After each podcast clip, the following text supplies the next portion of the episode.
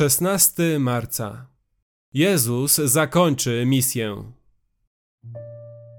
Będzie głoszona ta Ewangelia o Królestwie po całej ziemi na świadectwo wszystkim narodom, i wtedy nadejdzie koniec. Ewangelia Mateusza 24:14 Nie znam żadnej bardziej inspirującej obietnicy misyjnej niż to słowo od Jezusa. Nie, ta Ewangelia powinna być głoszona. Nie, ta Ewangelia możliwe, że będzie głoszona. Ta Ewangelia będzie głoszona. Nie jest to wielki nakaz ani wielkie przykazanie. Jest to wielka pewność, wielka ufność. Kto może ośmielić się tak mówić? Skąd on wie, że tak będzie? Jak może być pewnym, że Kościół nie zawiedzie w swoim zadaniu misyjnym? Odpowiedź. Łaska służby misyjnej jest tak nieodparta, jak łaska odnowienia.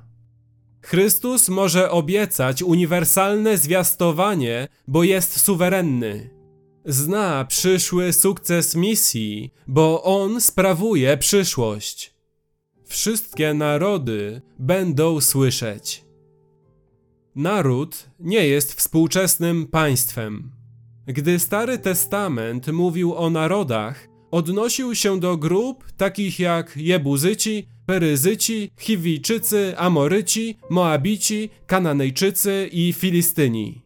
Narody to grupy etniczne z ich własnymi osobliwymi językami i kulturami. Psalm 117, werset pierwszy.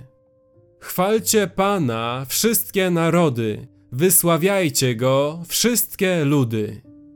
Narody to ludy, grupy ludzi. Jako suwerenny Syn Boży i Pan Kościoła, Jezus podjął po prostu ten Boży zamysł i ogłosił go jako absolutną pewność. Będzie głoszona ta Ewangelia o Królestwie po całej ziemi na świadectwo wszystkim narodom.